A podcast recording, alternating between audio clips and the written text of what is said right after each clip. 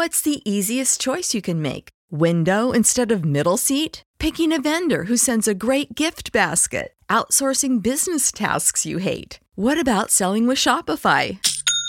Whether you're selling a little or a lot, Shopify helps you do your thing, however you cha-ching. Shopify is the global commerce platform that helps you sell at every stage of your business. From the launch your online shop stage to the first real life store stage, all the way to the did we just hit a million orders stage. Shopify's there to help you grow. Whether you're selling scented soap or offering outdoor outfits, Shopify helps you sell. Wherever and whatever you're selling, Shopify's got you covered. Sign up for a $1 per month trial period at shopify.com slash try. Go to shopify.com slash try now to grow your business, no matter what stage you're in. Shopify.com slash try.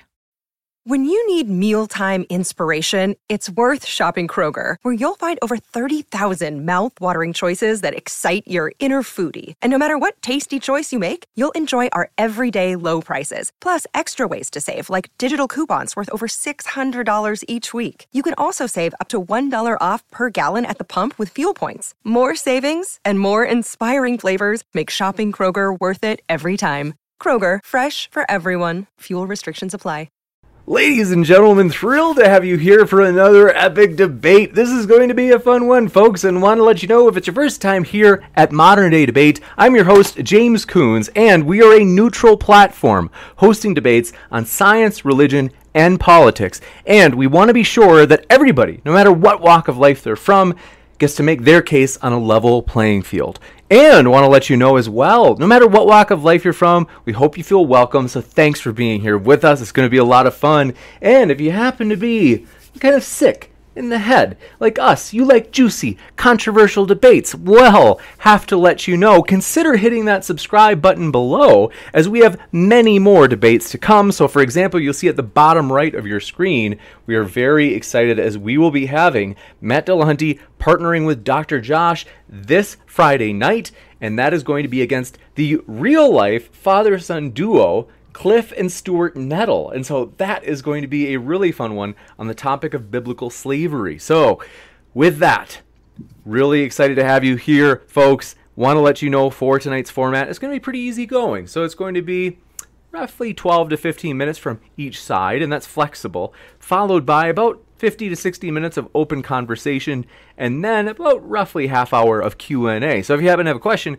feel free to fire it into the old live chat. And if you tag me with modern day debate it makes it easier for me to get every question in that list.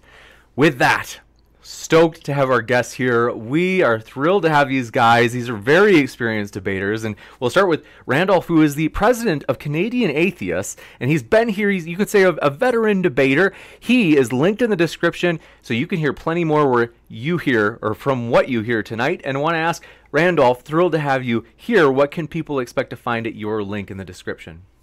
James, it's always a pleasure to be here. I, I really enjoy the uh, the way you host these debates, and uh, it's always a lot of fun. People can find out more about the organization I run, the Canadian Atheists, at www.canadianatheists.ca. You can also find me on my YouTube channel at www.youtube.com slash Randolph Richardson. And remember, that's Randolph that's spelled with a letter F instead of a PH. And uh, one more link I'll give you is for an upcoming program that myself and a friend of mine named Neil the 604 Atheist will be hosting a live atheism call in program where we'll cover topics of pretty much anything except for politics because we want to have a good time. And politics aren't always that enjoyable. So uh, that one you can find out more about at www.truenorthtalk.ca it's probably a couple months away before we'll actually be able to uh, get to a point where we'll be able to start that program but uh, we are looking forward to that.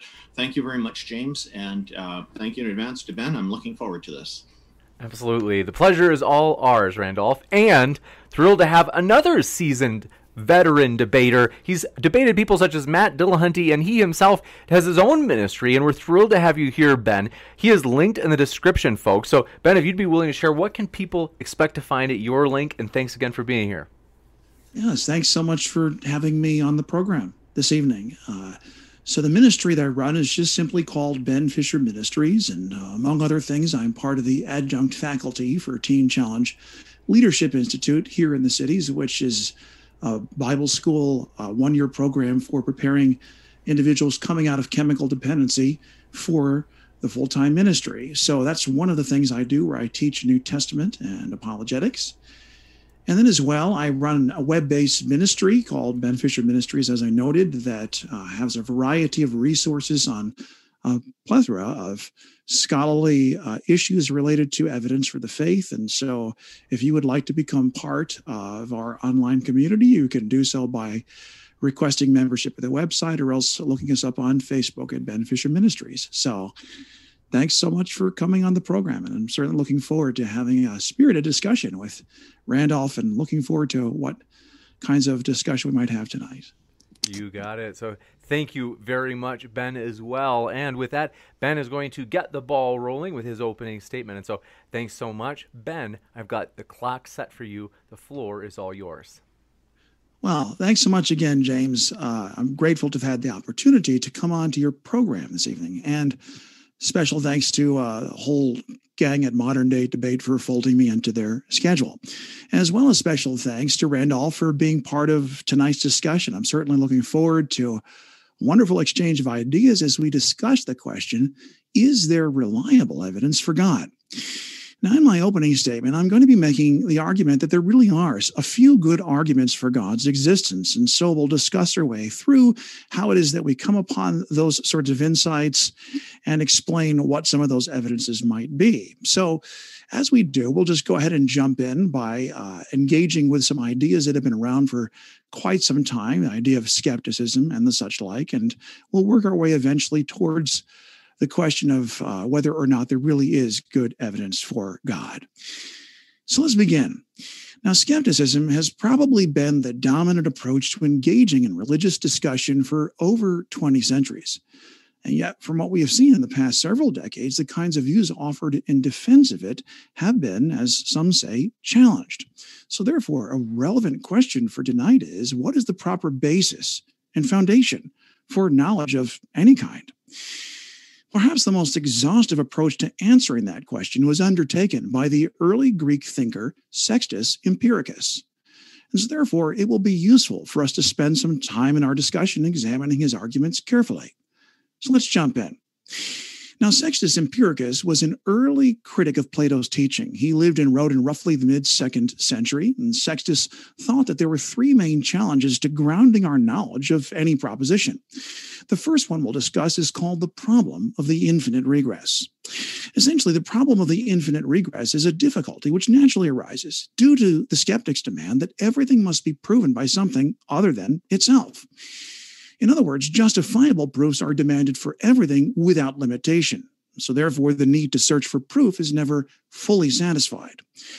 Now, of course, this sort of demand seemed extravagant to some, a point which eventually gave rise to more conservative and rational philosophical positions within the Western tradition.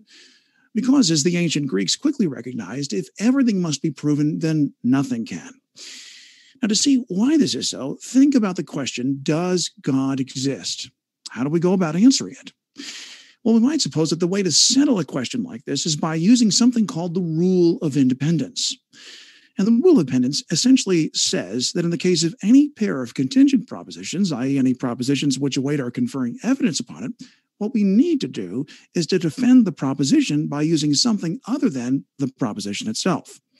Of course, keep in mind that skepticism essentially held that it was a sheer given that all propositions invariably are contingent. So, based on that assumption, we reason forward in our inquiry as follows Contingent proposition A is proven by contingent proposition B. Contingent proposition B is proven by contingent proposition C.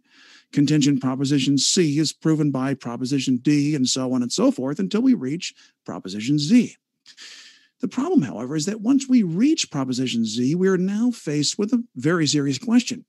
How precisely do we determine the status of Z? Well, traditionally, the argument of infinitism is held that we show Z is proven by making a contingent upon, call it proposition A prime. So, contingent proposition A prime is proven by contingent proposition B prime. Contingent proposition B prime is proven by contingent proposition C prime. Then C prime is proven by D prime, and so on and so forth until once again we reach proposition Z prime. But once again, we are now faced with the same question as before. How do we show that Z prime is no longer contingent? Well, infinitism predictably holds that we simply continue our string of proofs by arguing that Z prime or Z1 is now contingent upon A2. So contingent proposition A2 is proven by contingent proposition B2, so on and so forth ad infinitum. Thus, the problem we're seeing here is that there seems to be no proper stopping mechanism for the inquiry. The string of proof just continues onward forever. And this means that we are essentially saying that our initial contingent proposition, call it A, was eternally contingent, which means that it can never be proven. And that is obviously a major problem because it raises some significant questions about the overall universal foundations for human knowledge. And so, with the absurdity of the first problem firmly settled in our minds, where do we turn next? Well, Sextus's answer is that we must now move on to door number two. Thus, the second possibility which Sextus explored was the argument of coherentism. Here, Sextus suggests that perhaps we should have responded differently to the previous challenge when we reach contingent proposition Z.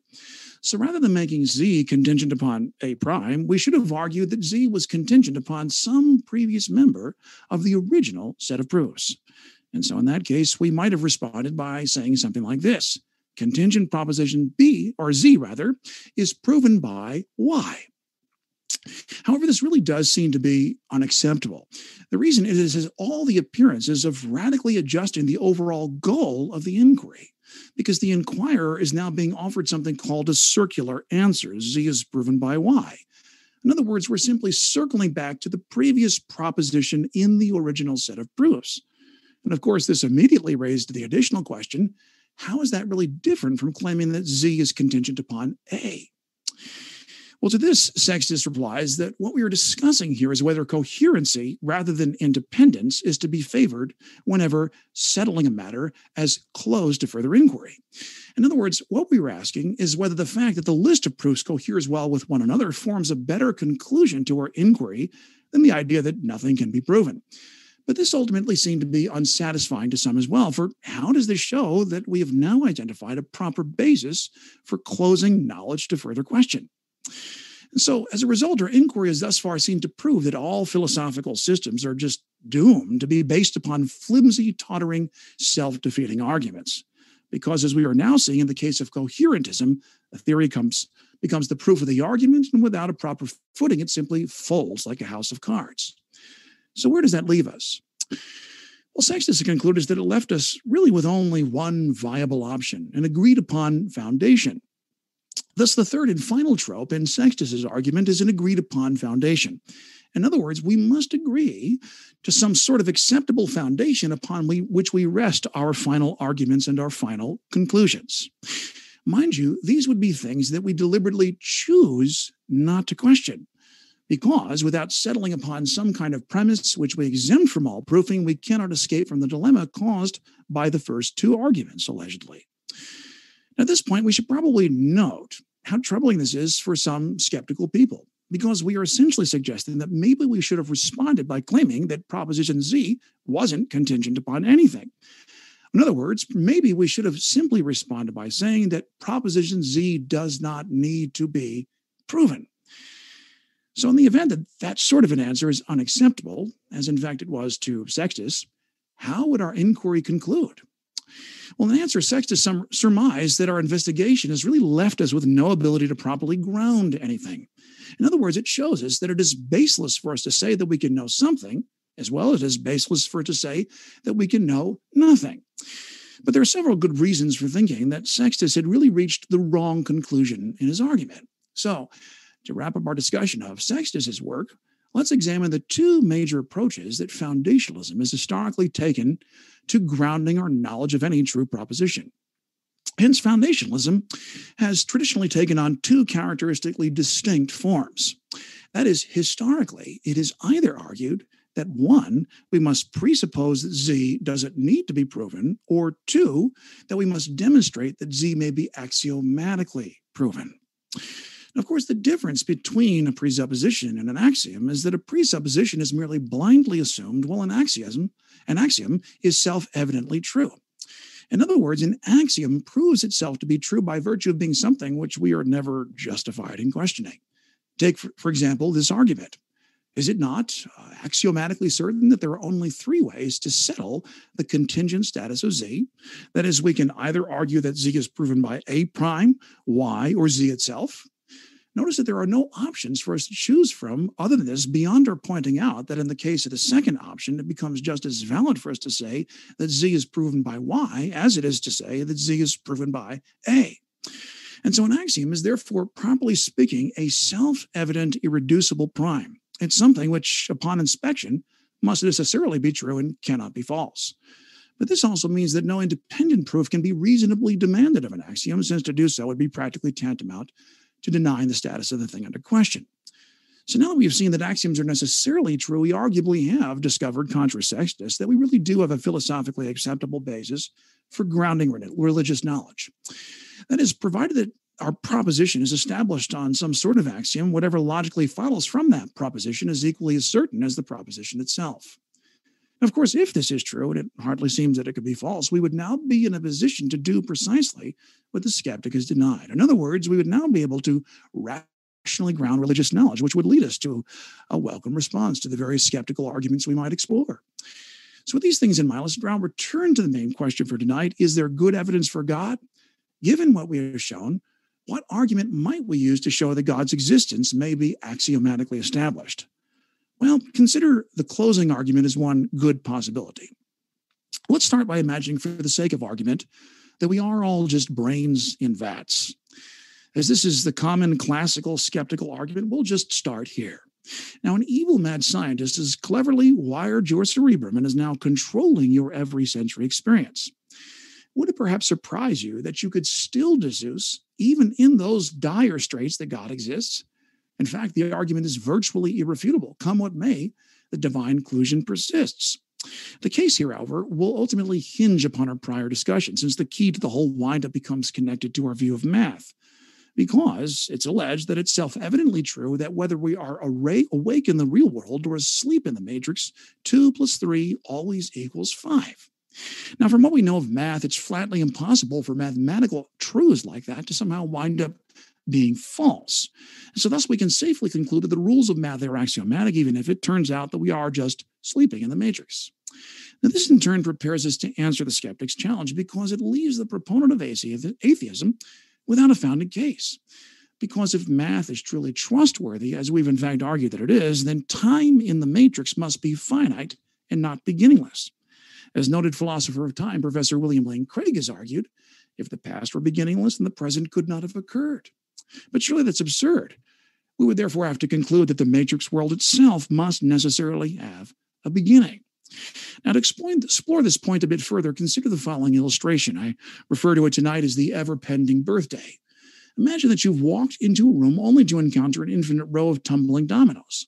Each falling tile collapses a subsequent member, causing the preceding domino to plummet toward the earth. And each successive domino takes all of one second to accomplish its inevitable collision with the floor. And now just imagine that the row of dominoes is utterly beginningless, leading to a final domino standing near your foot. Bending down, you notice that the domino bears an inscription which reads the exact date of your birth. You then begin to wonder if the set of dominoes is infinitely long, how much time will it take for my birthday domino to collapse? Well, the answer is unavoidable. Your tile would never fall. Consequently, this would imply that you could never be born. And so, for this reason, the matrix world in closing cannot be eternal. Some initial trigger had to set the world in motion. Because, since a brain could not be invented if its person were never born, some inaugural set of affairs is necessary for us to create the proper story. Moreover, the initial cause would have to exist eternally, since any finite cause would itself require some causal parent. And from this point, only one additional proof is needed to show that God is indeed Lord of the Matrix. Uh, Thus, our final query is truly the capstone for the case. If the causes trigger the other causes, then what is the founding reason? Well, if we say that the reason is something which lies outside of the cause itself, then it, and not the cause, is the real reason why the matrix world exists. Thus, the parent cause of the world necessarily causes itself to cause the other causes to be set in motion. And this doubtlessly implies a conscious will at work in the creation of any world that we might imagine to exist. From here, refuting atheism becomes very simple, since our case for God's existence surely applies to life outside the vat. Because no matter the world the skeptic imagines, God would be the cause, which means that God exists in every possible world that we conceive of. Therefore, since it is not possible to conceptually erase God, the force of skeptical doubts are effectively neutralized. Nothing seems to be gained by them, since God's existence is axiomatic, a point which would seem to imply that God cannot fail to exist. And so, since God's existence can be grounded axiomatically, we have the firmest sort of proof for God's existence. And so I now hand the mic back to our moderator and back to Randolph. Thank you very much, Ben Fisher. Thrilled for that opening statement. We will kick it over to Randolph. Thanks so much for being here as well, Randolph. The floor is all yours. Well, thank you very much. That was uh, a very interesting uh, set of perspectives. I'm not; uh, they're kind of new to me. This idea, but um, first of all, one one thing that really stood out to me was the idea of imagining that we are all just brains and vats. And to that, I would have to say, of course we are. If you can all bear with me for a sec, I can prove this. Put your hands on your head, and I'll explain. What you are holding now is essentially a vat. Your brain is in your skull, which qualifies as a vat.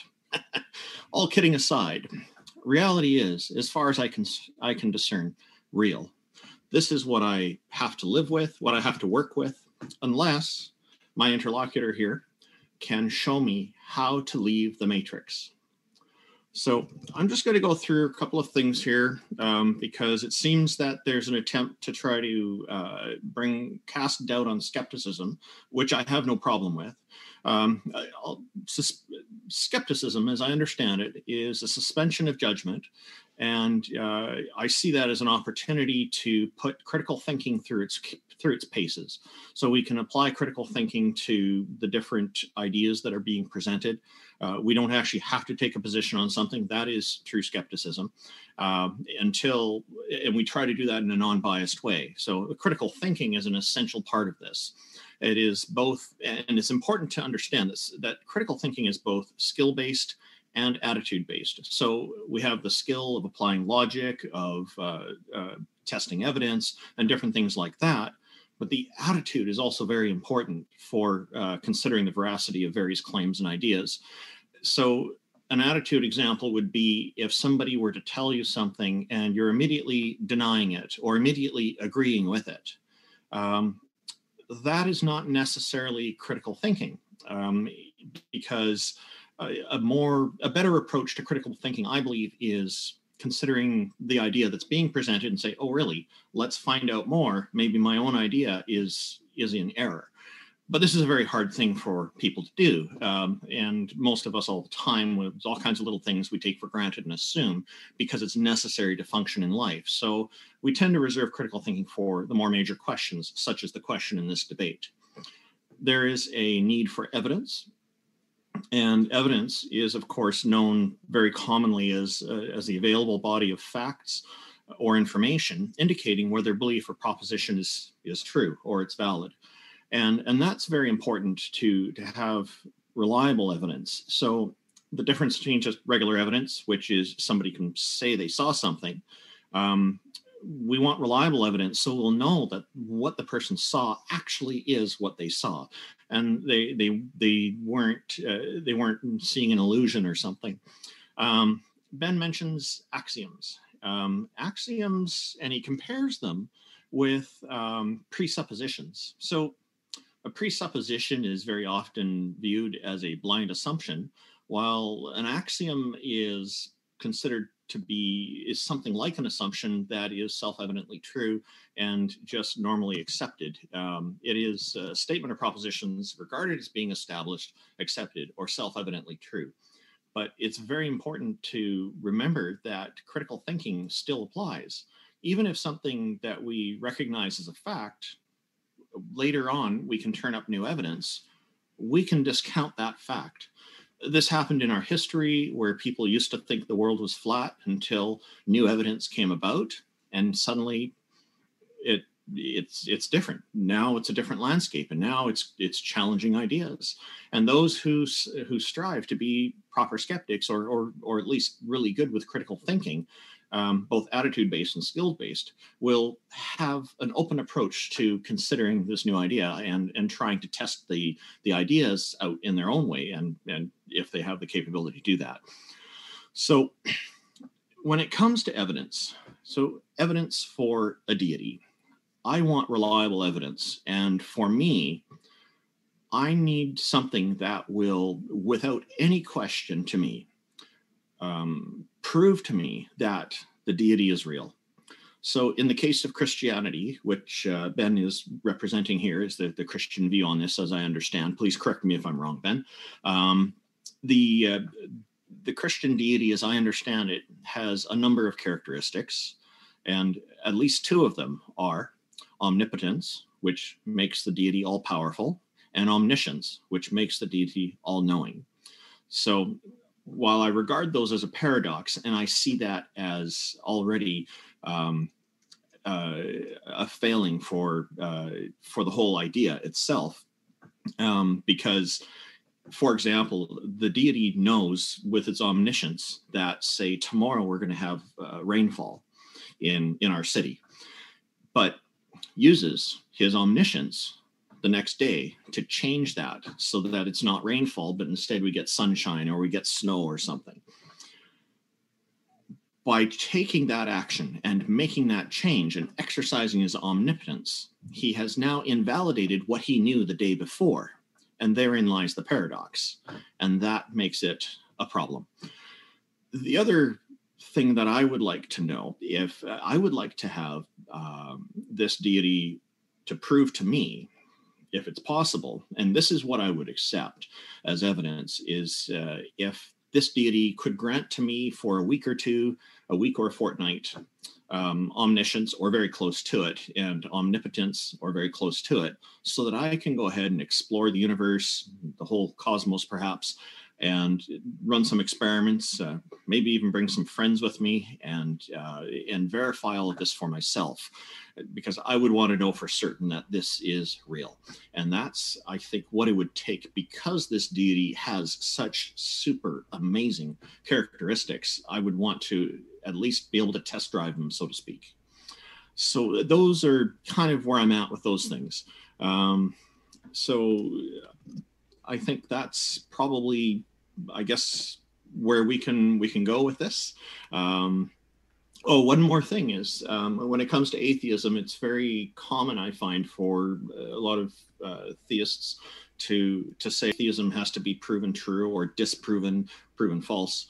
And it's it's a common misunderstanding that I've uh, encountered with debating with theists. Um, atheism is just a classification of not believing in deities answer the question do you believe in deities? If the answer is not yes then you know you're you're not agreeing with that if you were to look at it as a proposition.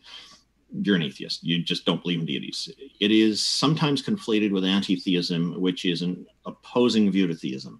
And i do think that the anti-theistic point of view does carry a burden of proof just as much as the theistic one does. So to say that something does not exist or to say that something that does exist both carry that onus of justification or burden of proof. Thank you very much. You bet. Thank you very much, Randolph. And we will kick it into open conversation, folks. So, should be a lot of fun. And with that, the floor is all yours, gentlemen. I'm sure you have some questions, Ben. Why don't you go ahead? yes. Oh, pardon me. I just kicked the microphone stand by accident. Well, good. I'm glad to have gotten the chance to uh, hear a bit about your opening statement and hear uh, just some of the thoughts that you have on our discussion, and uh, just to have written down and scribbled out some points and questions. Which feel free to ask for clarification. Because yeah, yeah. keep up with the writing. I'd love to ask for clarification on a couple of things. Okay. And also, if at any time during the discussion you would like to ask the same sorts of things of me, I'll do the best that I can to uh, to answer those as well, so that we can have some good back and forth discussion. You started out by, in your uh, opening statement, by speaking about um, brains in the vat. Uh, this is the example that I gave toward the end of my opening statement. Mm-hmm. And here is I was I was just simply drawing upon the most extreme example in the case literature to show that we really can't have knowledge about a good many things, and therefore, how could we have certainty about something like the existence of God if we can't even know whether or not our senses are reliable, then how on earth could we know about God's existence? And so that was merely the reason for the opening illustration. It could be something, of course, less extreme, I think, and that might be helpful rather than choosing the most extreme example. But the thing that makes that one so compelling is that it seems that it, uh, if God's existence can be shown on some rational basis to be true in the matrix world, then perhaps there's a good reason to show that the same arguments extend to this world as well. Well, except that the the Matrix is a story, and uh, mm-hmm. but I know you're talking about the concept. If that concept was actually the case, mm-hmm. so we're dealing in hypotheticals here. So we need to mm-hmm. somehow establish and agree that that actually is the case. I used a mm-hmm. bit of humor. I attempted. I, am yeah. expecting nobody sure. because sure. I'm not the best yeah. at delivering humor with the brain. Yeah, yeah, yeah. you enjoyed so, it at least. Sure. The philosophers typically. Oh, yeah. go ahead. Oh no, but then I got serious with that by talking yeah. about how what I experience in reality is the best that I know that I can do. And I understand that my perceptions can lead me astray. And I'm willing to accept that. So that's that's an important thing. So to say that we have 100% certainty on anything, I think, is very difficult. Um, and this is why I say that an anti-theistic uh, point of view carries a burden of proof as well, because you know they're going to have to prove unequivocally that there is absolutely no evidence for this deity anywhere. So yes. But, but for you, you have an easier time of it because your your deity apparently interacts with human beings on planet Earth. Am I correct? Oh, certainly a a a Christian God mm-hmm. definitely does. But the argument, to be fair, that I've offered tonight is just simply a description for how we know that an entity like God exists. Um, and so this could really be applied to any sort of monotheistic God. It doesn't necessarily show that the God of Christianity exists. There we would be working with arguments that would perhaps go a bit farther afield from the question for tonight, which is is there reliable evidence for God? Well, that um, is the topic. So yeah, yeah, that's the topic, and and uh, and we may, you know, perhaps you, you would think it would be fruitful for us to head that direction at some point tonight. But uh, my opening statement, anyway, just simply dealt with the debate challenge at hand. Mm-hmm, mm-hmm. Yeah, and. Well, when you go ahead when you talk about um, that it could apply for any monotheistic god mm-hmm. i i wonder a couple of things why not a monotheistic goddess does it have to be male another one would be does it have to just be one why have you have you somehow ruled out that it could be multiple deities who all share the same omnipotence and omniscience and work together as a team to achieve the same aims as your monotheistic, your preferred monotheistic God. Yeah. And uh, so here, um, in, in terms of the nature of God, this is related to something essentially which Christians would categorize as you know, revelatory theology. That is, by revelation, Christians know that God is is uh, three persons in one essence. That this is not something that we could deduce on the basis of reason alone, but God Himself would have to tell us. But uh, properly speaking, uh, it, it, would be an admission, I think, on the part of atheism to say that uh, there is a, a, good argument to show that a female God exists, as well as there is a good argument to show that a male God exists, because it still leads to the conclusion God exists. And so, yeah, female um, would be a goddess, but uh, I'm just quibbling. Yeah, sort of a god or a yeah. goddess. But the atheist at that point seemed to be conceding the, the principal question under discussion they do say that Satan was the first to ask for equal rights. So I guess I'm following yeah. along with that. yeah, sure. So, um, yeah. Yeah. So, you know, you're, you're talking about uh, knowing things for certain. I think mm-hmm. um, what yes. often happens is that there is a level of confidence that we can have in in things, in ideas, in in positions on things in life. Like mm-hmm. I can't say that I'm 100% certain on anything in life, but I can say that my confidence level is really, really close to 100% for many things. And Mm, um, mhm. actually, there is something I can say for certain. I can take uh, this phone, for instance, this telephone, and I know that if I drop it, that gravity is going to take it downward as it just did. And I just caught it so it didn't hit the floor and smash and break. Um, Mhm. more confidence I have. Now, of course, if I was to really get into it, I still can't say for certain I had 100% confidence there. There's a tiny, tiny, not impossible scenario that I couldn't rule out, such as a major earthquake struck at the moment that I was dropping the phone, and suddenly I'm dropping down and the phone stays where it is and goes up in the air, or something hits the planet, which I hope never happens. That that's Sure. level, but you know i can't rule out those possibilities but now that it's happened i can say with great with 100% certainty that i just dropped that telephone and gravity the demonstration of gravity worked so Mhm. i think Mhm. i've just provided you with an example that counters your your claim that uh, or, or assertion that um, we can't know anything 100% for certain That we cannot know anything 100. I, I think that I made the claim that it's possible. oh you If we oh, are and i've speaking- misunderstood you i'm very sorry about that Oh no, no, no problem. And because in that, that case, I think that you and I would be in agreement. But I think that it's possible for us to have a hundred percent certainty about something.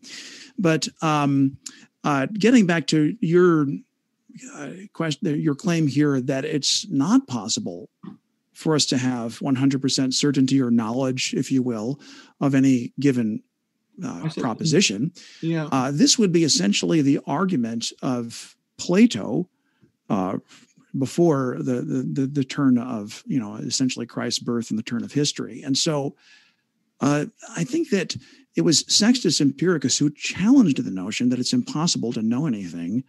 Uh, because that would itself seem to be a form of dogmatism. And so he used the various tropes that we went through in the opening discussion that there are three three ways to ground your knowledge of any true proposition. And one of them is that, you know, you could use the rule of independence. A is proven by B, C, D, and on onwards until you read Z. Once you Sure. read Z, what do you do? Um, and so you could just simply iterate the proof backwards an infinite number of times, in which case the original proposition is never proven. Or you could go about by coherentism.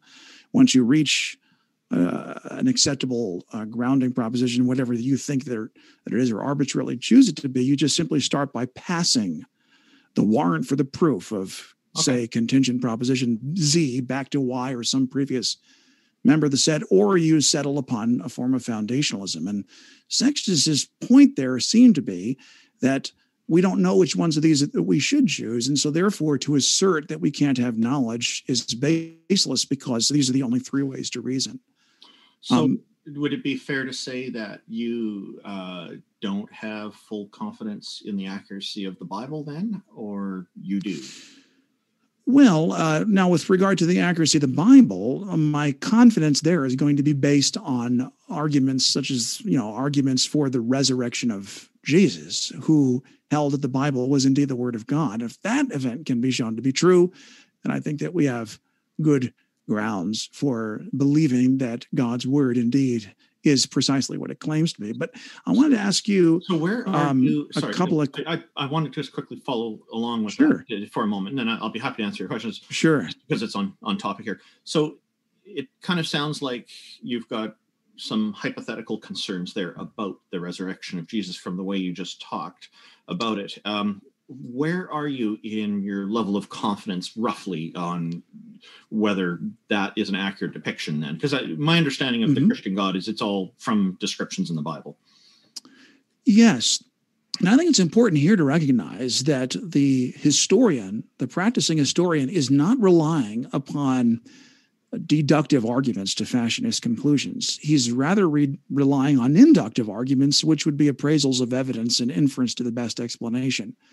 And so there I'm as certain as I am about any uh, historical event concerning the resurrection of Jesus, as, as certain as anyone could be. Now, I suppose that I could come up with some psychological reasons to entertain doubts, but they wouldn't be based upon reasons. And so, therefore, they don't tend to fascinate me. So, And so, for that reason, I don't find that I'm that I that I uh, entertain much conjecturous thought on them. But I did. You, so you hold a very high confidence, pretty close to 100%. Would that be fair? I, I think I do. Yes. Okay. Uh, Now- concerning the resurrection of Jesus. Yeah. So my understanding of the Bible is it's the inspired word of God. This is what's often told. So it's Mm. not actually Mhm. God who wrote it, it's people who are inspired by what they perceived of God. Mm-hmm. And do you have a reason to to consider those people who wrote that to be reliable?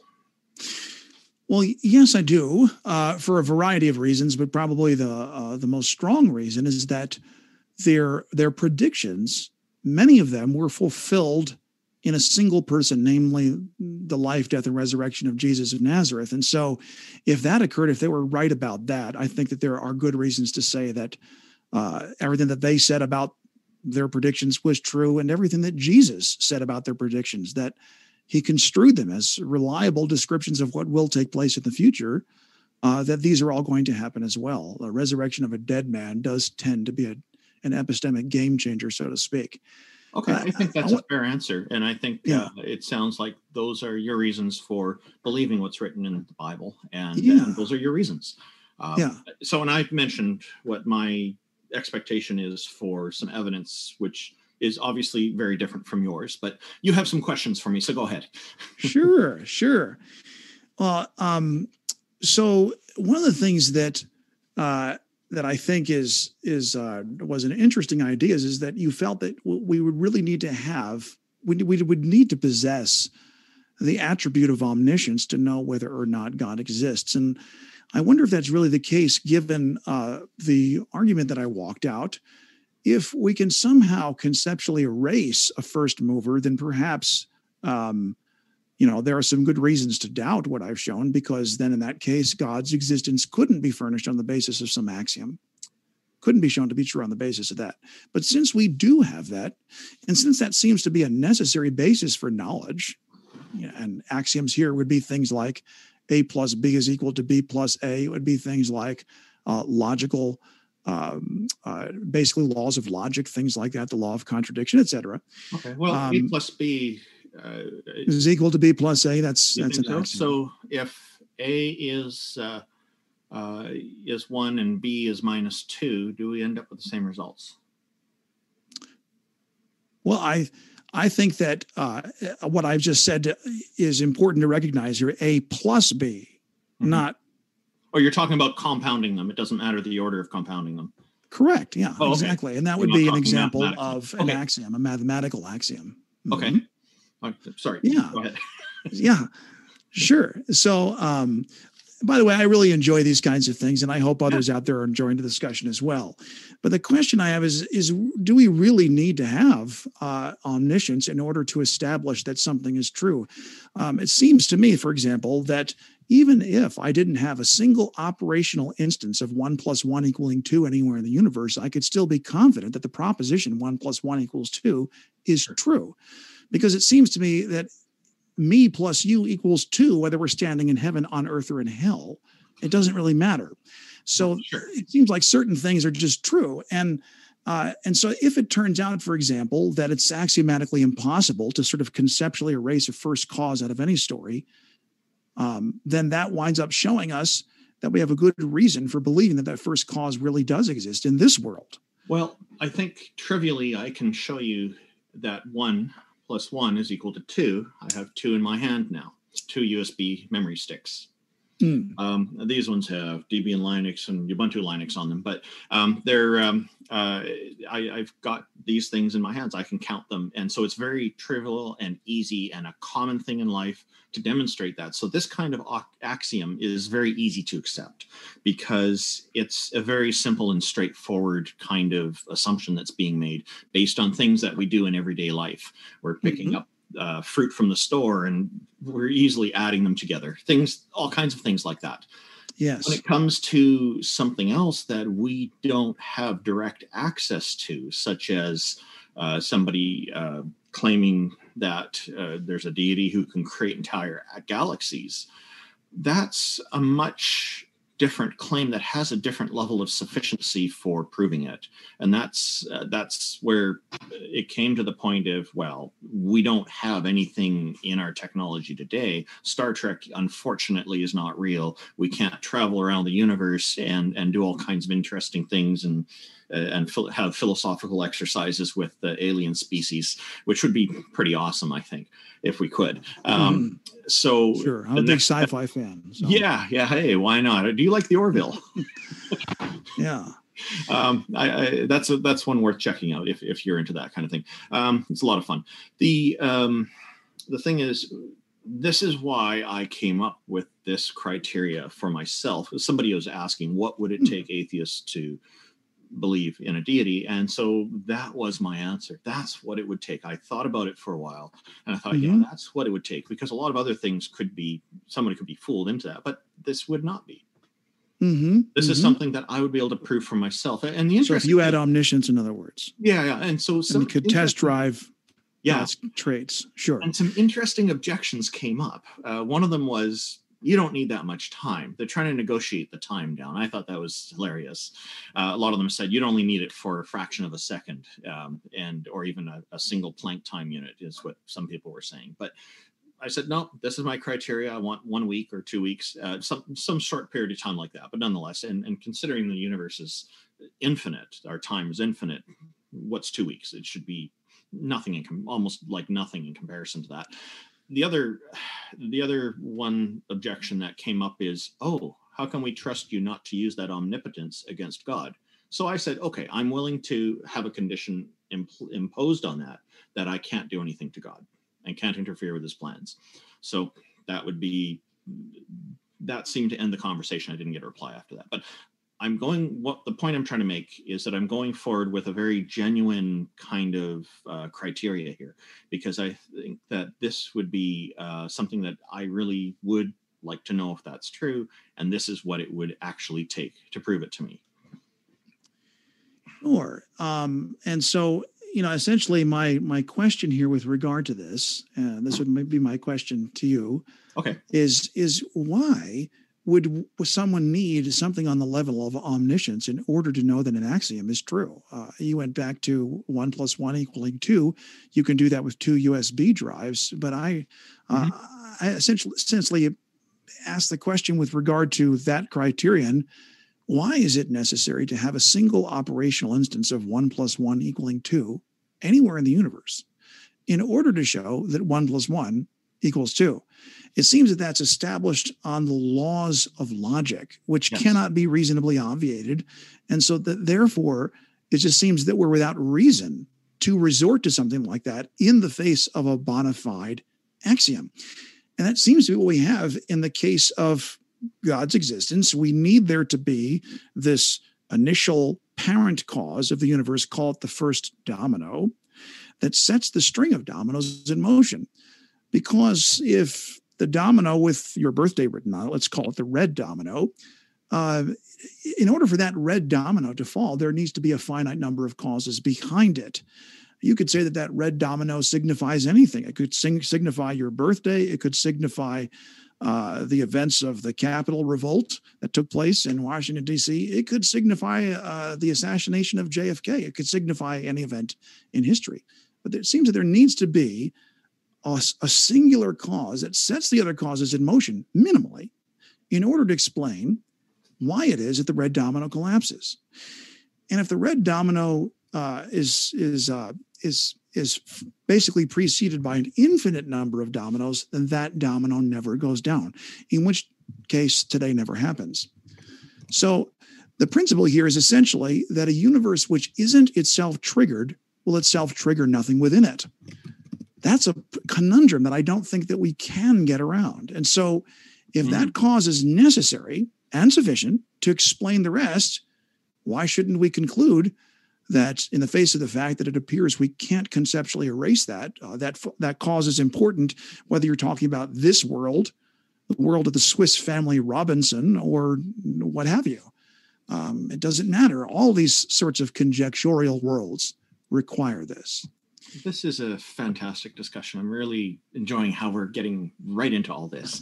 Uh, this is something I've been looking forward to for years. I had no idea it would be tonight. This is great. Um, thank you. Um, first of all, you're you're asking me why would omniscience and omnipotence be needed to to validate an axiom?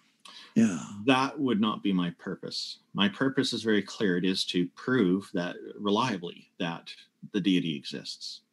So um, uh, that is my focus, and uh, Sure. to to call it um, uh, to, to cut it down to an axiom kind of doesn't really it, it kind of trivializes it i think um, because um, I, i'm sure that many religious people would think of their deity or deities as so much greater than a mere axiom but the more important point is um, so, so you're asking why? It's, it's my criteria because it is the omniscience and omnipotence are such fantastic and all-encompassing characteristics. Um, i'm not really i don't know any other way that those could be demonstrated to me without me actually being able to test drive them so to speak and to to to give them a try to try them out. And um, so uh, unless unless there's something else that can that can do that like i say star trek's not real we can't explore the universe and and the cosmos and watch this stuff happen and uh, and and poke and prod at it Hmm. scientifically to figure it out or skeptically to figure it out so um, Sure. now i would like to get to the first cause but i i, I sense that you have something to say to this so I, go ahead if, if you do Sure. i don't want to. Yeah. You know, um, the i don't want to res- shotgun you well, the response of Sextus Empiricus to Plato's Academy was essentially to walk them through the tropes that I identified in my opening talk. Mhm. So essentially, he would, you know, essentially ask the the academician, "Well, uh, why do you think that your um, your conclusion here is truth conducive. Yeah, this is a good a good way to say it. Do you think that's truth conducive? What you've done at that part at that point is you've pressed the button and you've restarted the infinite regress. If you answer the question, then I can just simply point it back to you. Well, how do you know that that's truth conducive? Such that uh, this could be iterated endlessly, in which case we never know whether or not what you said is true. Mhm. Um, in which case the very argument you offered has no basis. Um, if that was insufficient, to the opponent of Sextus, he would simply say, well, then well, where there's always door number two, you could always argue for coherentism. So you could say that you know that that's true on the basis of something uh, you mentioned reliable. So reliabilism is, is uh, we have reliable processes, et cetera, for how we come upon these things. And so what you're essentially doing, that's, uh, that's a coherentist argument that we have these coherent processes that seem to furnish to us proofs. But the question which naturally becomes raised at that point is how does that show us that we have a, pro- a proper foundation for the uh, the bottom of your assertion? Um, do you think that that's truth conducive? If you give me an answer that's different from one of the previous answers you gave, then you've once again started the infinite regress.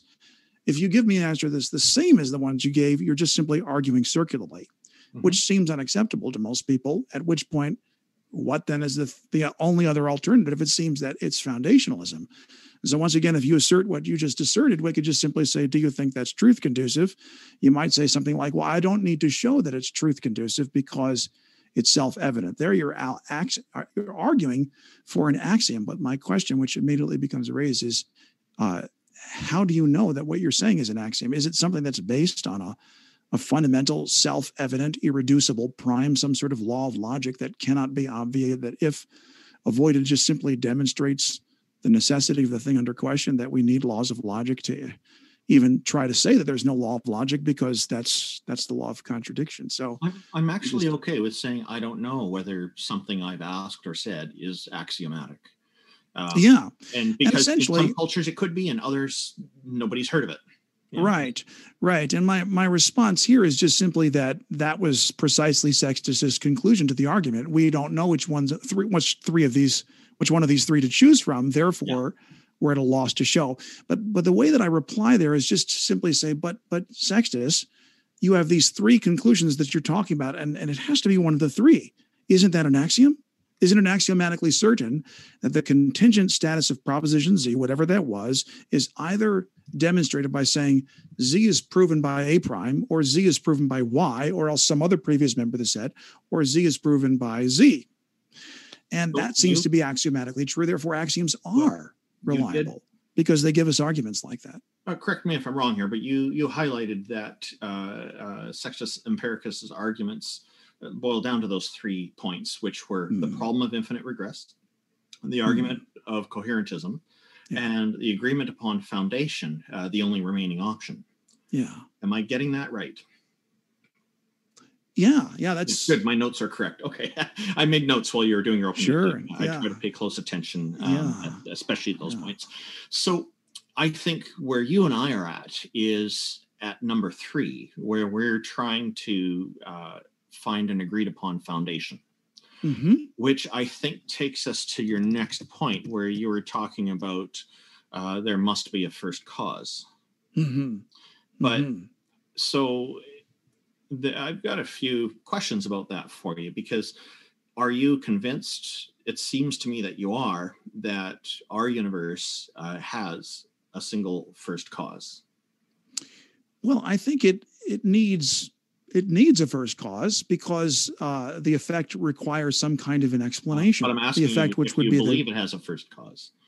Yes, I do. I, okay. I would believe that because the first cause would you be willing to entertain the airburst out have of the picture? You, have you ruled out the possibility of there being multiple causes that occurred at exactly the same time in initiating our universe?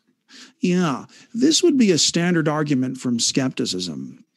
And skepticism essentially has uh, a very recognizable classical form to it. Okay. If I know that P, I know that not Q. I don't know that not Q, therefore I don't know that P. Now, not Q would in this case be how do I know that there are not multiple gods back there? And if I don't know that there are not multiple gods back there, then I don't know uh, whether or not. Oh, I wasn't asking about multiple deities. I'm asking about, for example, maybe I'll, okay. I'll try to put it in different terms. Uh, okay. Multiple, like a lot of people are saying, it's from the Big Bang. So, what about the possibility of multiple Big Bangs occurring at exactly the same moment, but in different areas? And converging to create our one universe. Have you been sure. able to rule that kind of thing out? I'm assuming that you are okay with the idea of the Big Bang being the start of our universe. Well, I mean, this is my this is my Correct this would lead us down a huge rabbit hole, but um, I don't mean to. I'm just trying to. No, that's fine. Yeah, that's fine. Yeah. I mean, I, I, think this conversation, you know, like this, it's a little bit more casual than a, a very formal debate. Yeah. But my confidence that the Big Bang is a right construal of the beginning of the universe is really low, because oh. the Big Bang posits the existence of a singularity that is comprised of infinite qualities, infinite heat, infinite density. Hmm. And it seems to me that infinite heat cannot become cool. Infinite density cannot be downwardly adjusted. Uh, infinite smallness cannot increase to the size of the universe that we see around us. So I just, I just have no confidence that these models furnish to us an explanation for why it is that the universe is expanding. Now, I don't claim to know what that is. I have no idea. But on philosophical grounds, I'm really skeptical that the Big Bang has got a good handle on things. And if we were to explore that, it would we would be talking about cosmology all night and we yeah, would just get yeah. off the philosophical. Um, so maybe that's probably not the best place to go. Um, I can I can accept that because I'm not 100% convinced that the Big Bang or multiple oh, okay. bangs because uh, Stephen Hawking and Penrose, uh, as I understand it, worked together and updated their theory to support multiple Big Bangs, and that's kind of why I was bringing this up. But sure, um, so multiple Big Bangs. Yeah, because of quantum physics, they they had to adjust it uh, accordingly. New evidence, as I had mentioned earlier. So mm-hmm. that's. Uh, but I think uh, like I've, I've encountered some Christians who actually quite a few who uh, tell me that they believe that the Big Bang was put into motion by God to make this all happen right. almost automatically. Yeah, it's a very common. Sounds like a, a, lazy solution, which is called working smart. I think if you can do something like that and it's reliable, why not? Uh, but this brings me to the next question then. Um, and I, Okay. and I, I think it's probably fair to assume that you believe God created the whole universe, however he's done it, Big Bang or otherwise. However, it happened. Yes. Okay. All right. Yes. So, in that case, um, are you thinking because you're saying that everything must have some kind of cause that triggered it? What are you? Do you also apply that to your God? Yes. And again, this is Oh, what started your God? right. This is the infinitist argument. Well, if God created the world, what Well, created your God? claim, and you need to provide reliable evidence of this God, and so this is why I'm asking. Yeah. Yeah, and the proof that that you that one shouldn't just arbitrarily iterate backwards and say, "Well, what created that God?" is because the question can be asked fairly straightforwardly of the atheist. You know, if God created the world, then what made God? Couldn't I ask you the same question? If someone made the God that made the world, then who made that someone? Well, you could ask me uh, a similar question if. um, yeah, if and the I the point of a question like that, I think. because I do have some ideas on that, but Oh, okay, sure, sure, I have an alternative to your God, but um, it's uh, but I'm not Sure. a scientist. I'll say that right off the bat. Um, right, right. But there again, I think the theist would just simply respond by saying, but that's still an admission to the existence of God because you're just suggesting a different God. It doesn't really get no, around I the didn't issue. Say it But was a deity. I didn't Hmm? say it was a deity. I said it was an alternative. okay, sure. Well, so it was an alternative. So if it is an alternative, if so, if something made the God that made the world, and, and I would just simply say, then what, then what made that something? It seems Yeah. that that something would need some sort of an origin story as well. Mhm. um, if if one is to say that everything, including a first cause, must have a cause, um, the very the very fact with that. I, I'm not convinced that that's actually the case what in reality. what isn't the case? That everything must have a cause. Yeah. Well, I would say that if if it's not the case that that um, the universe has a cause, then I would say how long has the universe been here? It certainly could could not have been here for an infinite amount of time. It's, it simply seems co- incoherent on. that there have been an saying that infinite number of saying- temporal seconds. So you're saying that if the universe didn't have a cause, it couldn't be infinite. Did I hear you correctly? No, no, No. I said sorry. No, no, okay, no problem. Yeah. No problem. the the the cause of the the universe needs to be there because if that's not the case then then there's then it's just if there's no first cause then that immediately leads to an infinite number of causes which means that whatever caused this moment to happen never happened and neither did this one. And, then, and that really I- seems I to me to, be, to pose some enormous problems. And well, and yeah, and, and one of the problems that you'll have is having to um, to show that uh, uh, there why the universe actually can't be infinite. Then I would think, I think that would not be an unfair requirement to put on you. what I, I, I- pardon I, If, you if you're repeat that? claiming that the universe is Mhm. not um, uh, infinite, like it had a beginning, then it's not infinite. Well, Uh, I think we we would know fairly certainly that if the would we universe were infinite, because we would see no stars in the sky, the what? the celestial objects would have receded beyond the range of uh, of our telescopes to be able to see. Because then at that point, the stars would have receded so far that uh, it would the distance would exceed. Uh, the ability of light to travel from I- those distant objects to our telescopes, so You- the whole sky should sort be black. You're making some assumptions here. I think. I think I'm based on laws of science, aren't I? I mean, I, I think that uh, most people, most scientists would agree that Which we would laws- need to have, uh, if if it were true that the infinite that the universe has been expanding, you know, why why is it that we see anything at all in the sky? If it's just had Uh, an infinite number amount of time to recede away from us, why do we see anything? So yeah, I have no problem You're- saying you're- that the universe has a beginning. I think you're assuming a, a specific point in time where all these things are going on, and as being much further back than it was in that case. When you're saying stuff like Well, that, yeah, I mean, you're you're positing, you know, an, an infinite universe. and I've um, and I've already pointed out that Hawking Mhm. and Penrose have identified that it's because of quantum physics uh, research advancements that uh, there it it can't just be a single Big Bang, there'd be multiple Big Bangs. And they're not saying they'd all necessarily be. Yeah, but that itself would seem to need to have a cause as well. Okay. That you know the the, the creation of a multiverse. Oh, I wasn't uh, talking also multiverse. begs for the same I- thing as the I- creation of this universe. I wasn't talking multiverses. I was talking multiple Big Bangs. Oh, so are you talking about some sort of uh, you know, uh, sort of Well- membranes beating together over and over again and expanding and contracting from eternity? Is that what you Yeah, mean? possibly. I'm talking about uh, um, we have this idea with a singular with a single Big Bang that our universe may be shaped like a sphere or an oblate spheroid, but with multiple Big Bangs, I think it'd be more likely to be shaped like a lumpy potato. And I, I don't mean to be funny here. I'm just this is it's I'm- depending I'm- on where they are. Yeah, right? it may be that I'm unaware of any cosmologies that require the shape of the universe to be a potato, a lumpy potato. But well, I, if there's from what I multiple do- bangs, it's not going to it's going to be an irregular shape, is what I'm saying, right? Because they're they're going to be in different places, perhaps.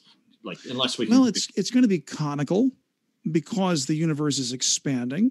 Mhm. Mm, And in the case of the standard model, it comes to a hard point, which is uh, a further most extremity, physical extremity of the space-time universe.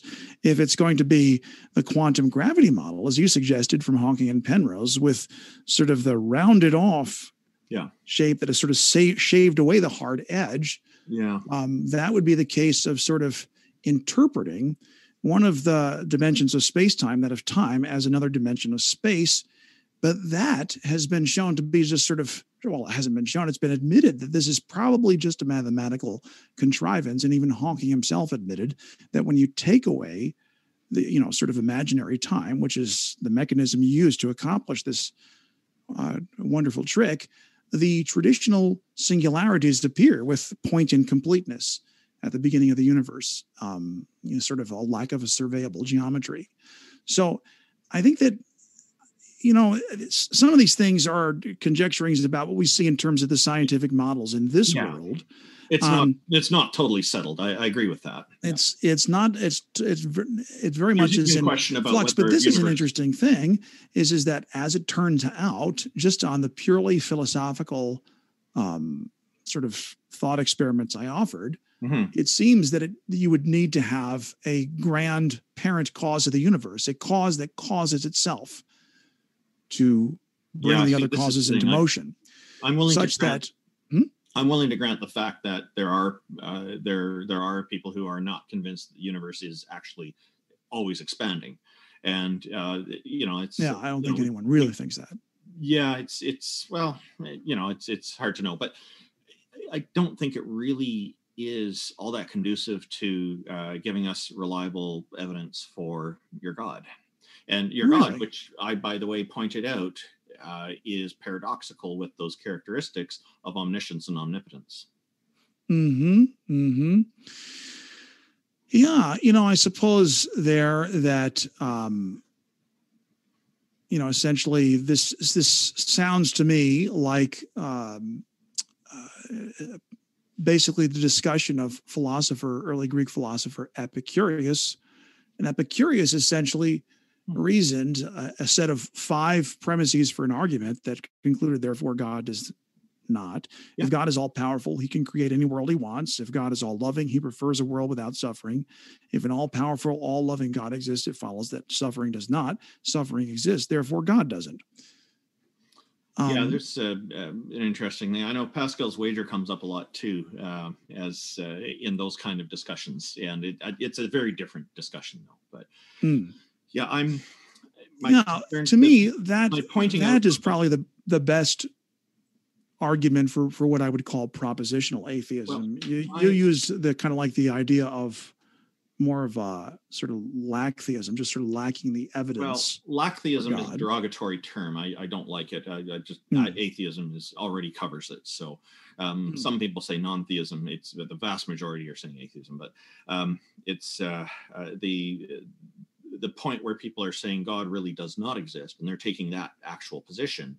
Mhm. Uh, those are the anti-theist. That's the anti-identifying. Yeah, and that would be the arguments you mentioned. Um, Yeah, you know, and those would these- be anti-theistic arguments. And for the purpose of this debate, we kind of need to get into those because I need to kind of push against your ideas and challenge them, right? So, uh, Yeah. but I'm I am stuck at this point of um, this claim that this deity of yours is uh, that that you prefer is um, that you believe in is is actually real, and and this is again where sufficient evidence I think is required to uh, to demonstrate that yes this is the real thing. And to me what qualifies as sufficient evidence is for myself personally the ability to test drive uh, those two abilities. Yeah to, to test drive all of that yeah. And t- to me i guess that the difference between you and i is that i'm just simply not convinced that something that extravagant is necessary when we're talking about an axiom.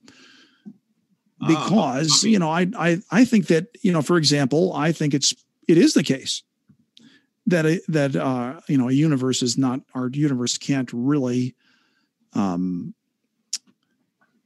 it, can't really be infinitely old it seems to me that that's impossible.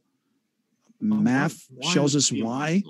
uh, and in fact, um, you're probably aware of this, but uh, but essentially, there's been the the uh, emergence of theorems which have showed that on any universe which exists in the state of uh, expansion eternally into the future, that none of these models can be eternal in the past, but all of them must have a start with a space-time singularity, and so that holds to be true whether you're talking about quantum loop models, quantum gravity models, whether you're talking about string theory, um, a variety of different, um, you know, elaborate proposals like these, all of these depend on the existence of a singularity at the beginning and in order to, off the bat, I to explain their existence, which is another way of saying that, that they have to have a beginning.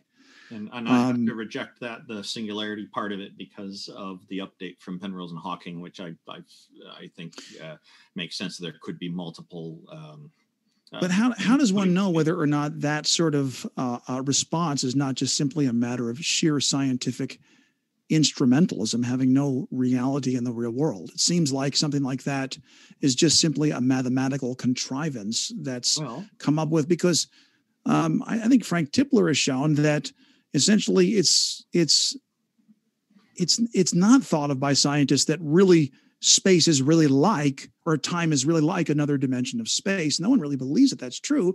It's just that the equations lead to sort of a shaving off of the hard edge. So it's a matter of convenience, not a matter of reality. Because if you just simply posit, well, what if space, you know, what if time really isn't like another dimension of space? oh, I don't I don't think time. then at that point, the singularities show up in the equations again, as, as Hawking admitted. And so, um, convinced time is a dimension. I, I I think of it as more of just a reference point, but we have predictable things that we can use to measure what we perceive as time. Um, so it's it's not. well, time is thought of as a dimension by by scientists. Oh, it's it's expressed as that for sure. Um, I'm I'm not convinced, but I'm not a scientist, like I say. So, um, like Hmm. when I look at things like we have an expanding universe, expanding out from a singularity.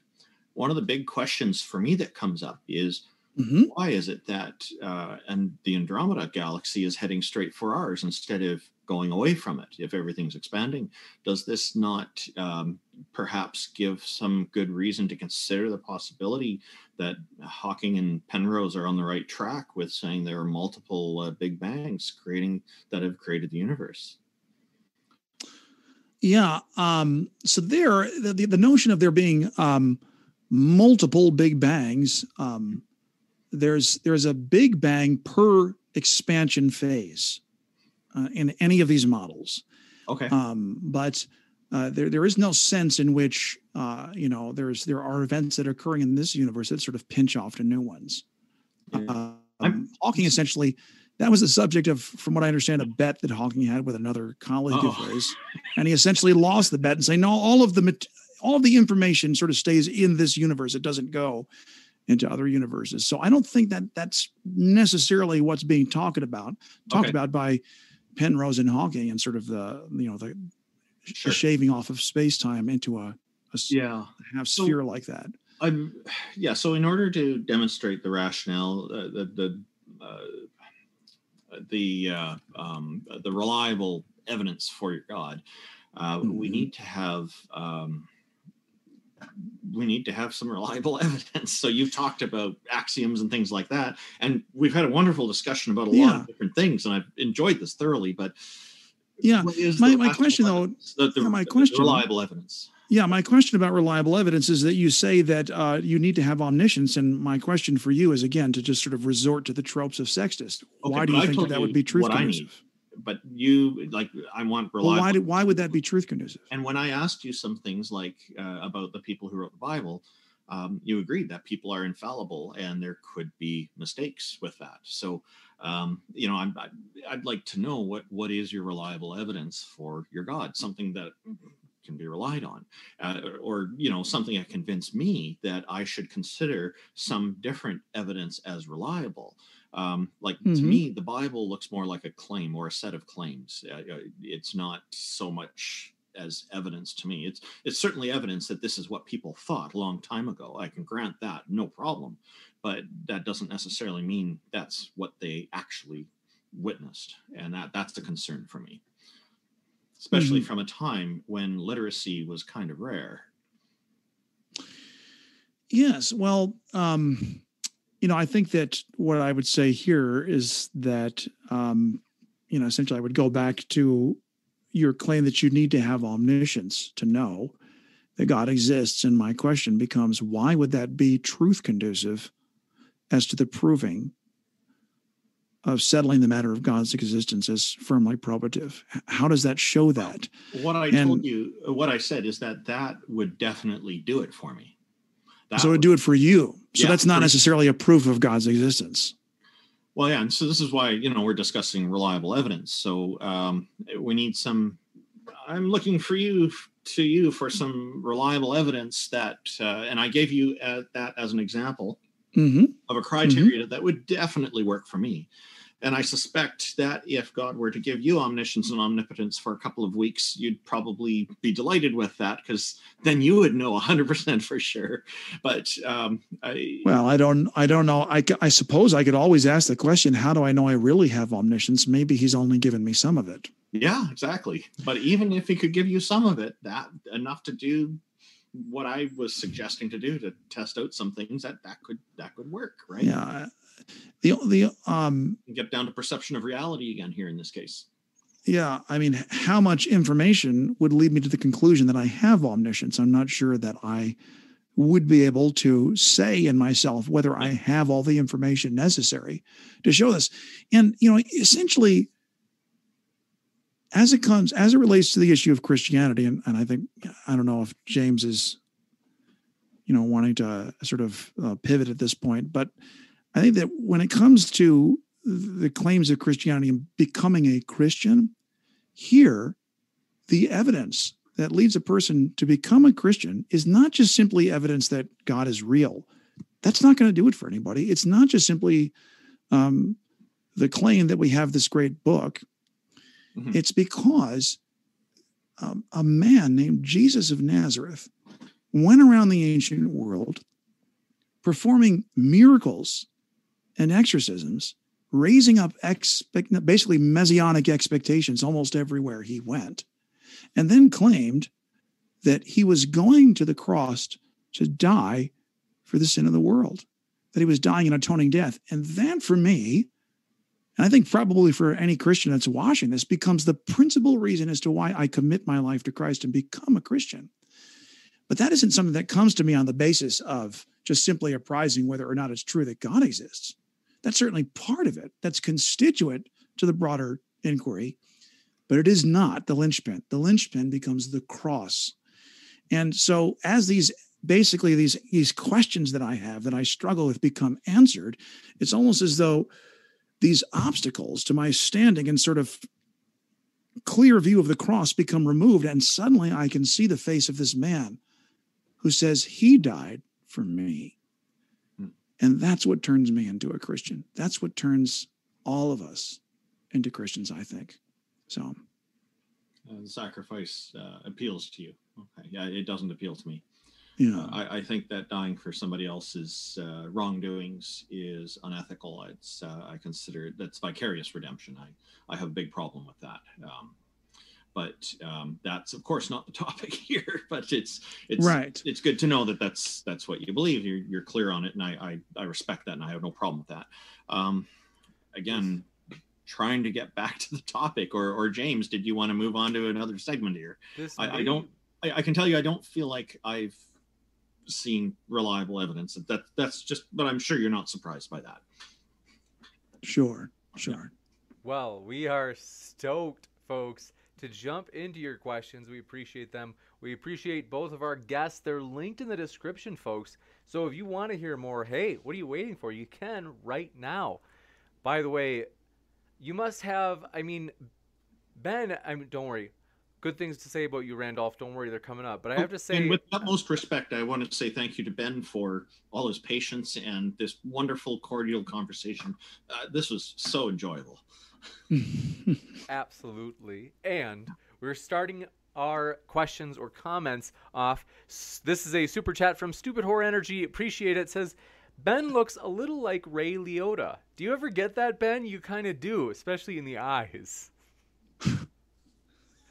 I've no, I've never heard uh, a, a comparison to Ray Liotta. So, definitely, I think it's true.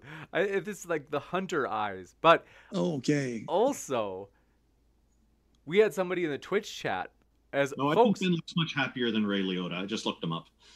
We do have Twitch folks, and somebody in the Twitch chat also said you sound like Nick Cage. Uh, you've got. Have you ever heard that, Ben? Nicholas, no, no, Wow. no. So you got showbiz written all over you. The Sultan of I would say- Swag, we shall call you. So thank you very would much. Say, I would say Nicolas Cage with a, a little bit of Ronald Reagan mixed into the voice, and I think that might nail it. very nice. And also, this one's from Everyday Valet says, Hey man, can you please give me the testable evidence? Well, we'll see Everyday Valet if you this is early in the debate. So we'll see let us know in the chat if you were pleased with the testable evidence you were asking for if you were pleased with Ben's uh, or I should say yeah, Ben's response. Anna Gruber, thank you for your super chat said lost me a Z prime. I don't know what that means. You guys? Oh, he's referring to uh, something Ben said in his opening statement about the uh, uh, Oh yes, about, very good. Uh, Sextus Empiricus. hmm So if if we have a proposition, call it proposition A. Skepticism says that proposition is contingent upon our conferring evidence upon it to show that it's indeed true. We don't know if it's a true proposition yet. So how do we prove A? Well, presumably by B. B is proven by C, so on and so forth until you get to Z. But now you've just sort of you, you scratch your head and you say to yourself, well, now that we're at Z, what do we do? And uh, of course, this is a thought experiment. That's all that Sextus ever claimed it was. And he just simply said, well, you could, on infinitism, argue that what you need to do to show that the contingent status of proposition Z is settled, whatever that is, then you can say, well, it's proven by proposition A prime. And you just simply iterate the inquiry further back. Well, how is A prime proven? B prime. Is E B prime proven? C prime, and so on and so forth until you get to Z prime. But once again, you're you're kind of stuck with the same question. Well, how do we go from here? And so it, what it shows is that there appears to be no proper stopping mechanism on the argument of infinitism, which essentially is invoking the rule of independence. You need something other than A itself to show that A is valid. And um, and then of course the other two tropes in the experiment were a way of showing well there's other ways to do this if you don't think that that's satisfactory because what that winds up amounting to is that A is really never never proven. And that's a very sad thing if that's true. Gotcha. And Jay I'm not convinced it is. I think I'm going to be looking into Sextus Empiricus after this. Uh, sounds interesting. You Sure, got it. sure. Jay Mixon, appreciate your super chat. Said it's an error to assume all options have been exhausted just because we reached the limits of human knowledge. I agree. Ben, what do you think? Do you think It's that's arrogant to assume that we have reached the limits of human knowledge. No, they said it's a it's an error to assume all options have been exhausted just because we reached the limits of human knowledge. In other words, you're saying like we even if we reach the limits of human knowledge, we should not assume that all options have been exhausted. Sure. Yeah, and because there could be some sort of hypothetical other thing you've not yet considered. And not necessarily hypothetical, it could be real and we just haven't discovered it yet. Exactly. Mm-hmm. Mm-hmm. Yeah, and I would certainly grant that um, and I'm assuming that here the questioner has in mind the notion of science that we're always reasoning forward and sort of groping forward in in in the dark, um, and that there could always be something else out there. Um, that's that's sort of akin to this infinite regress that we've been discussing. The thing is, is that how does that show that we have a foundation for human knowledge? And Sextus talked about the other two possibilities, coherentism and foundationalism. And I think I've pointed out that essentially the reason why I think that doesn't lead to a knowledge stalemate is because in the family of arguments that would naturally be, you know, fall into the species of foundationalism is axiomatic arguments. And to me, we're just never justified in questioning whether things like mathematical propositions are somehow false, like a plus b is equal to b plus a. No, that's false. You got it. It's, and it's just unimaginable to me. thank you for thank you for your question. This one comes in from Everyday Valet. Says if God is real, he should be able to show himself to be a fact. This is madness, lol. I think they're saying it's madness that God, if he is real, hasn't shown himself to be a fact. Yeah. Well, to me, is it factual to say that one plus one equals two? No, and that's just an axiom. And I, I, as I've already mentioned in our discussion, why on earth would we need an operational instance of this happening anywhere in the universe to know that that, that solution is true? You So- So uh, why does why does the fact need to manifest in a physical way in order for us to know that it's real? There we get into all kinds of problems philosophically uh, in the area of epistemology. It's that is a that's a massive train wreck in that that direction, um, and, and it leads to the collapse of a lot of other important Well, um, principles for evaluating true propositions. See, I, I- I think when it comes down to sufficiency, that the, the criteria changes depending on what it is that we're trying to demonstrate. As I said earlier, we can easily and trivially demonstrate one plus one equals two. Um, but for somebody to uh, demonstrate that um, there's, uh, they know that a, a certain uh, number is prime uh, that has 100,000 digits, that's going to take a lot more work. There's going to be a greater sufficiency for that. So depending on what it is, how sophisticated it is, or how powerful it is, or how, um, Ah. how- what's involved in there, there's a sufficiency aspect here that needs to be considered. I'm now remembering the question that I had with regard to this issue. Are you saying that you have sufficient confidence that one plus one equals two because you can do it in the physical world and see it? And is that the only reason you're confident? Or are you confident because the laws of logic dictate that it must be true? Isn't Oh, that a fact? Is that is that does that fall under the fact family? Give First you a of all- way that- we must go to the next question. First of all, the problem with that question is that it attempts to limit the scope of my answers.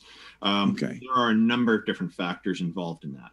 And so um, when it comes to a trivial thing, there's lots of different things that I can say are sufficient for demonstrating that. And for practical purposes, I don't really need a heck of a lot. But when it comes to fixing the engine in a car, or uh, putting up uh, or, or, or d- designing the frame for part of my house or something there's a lot Mhm. more i need to know in order to to have confidence in the, the fact that i'm doing it properly so the sufficiency changes depending on the complexity and depending on how much knowledge i have about it Okay.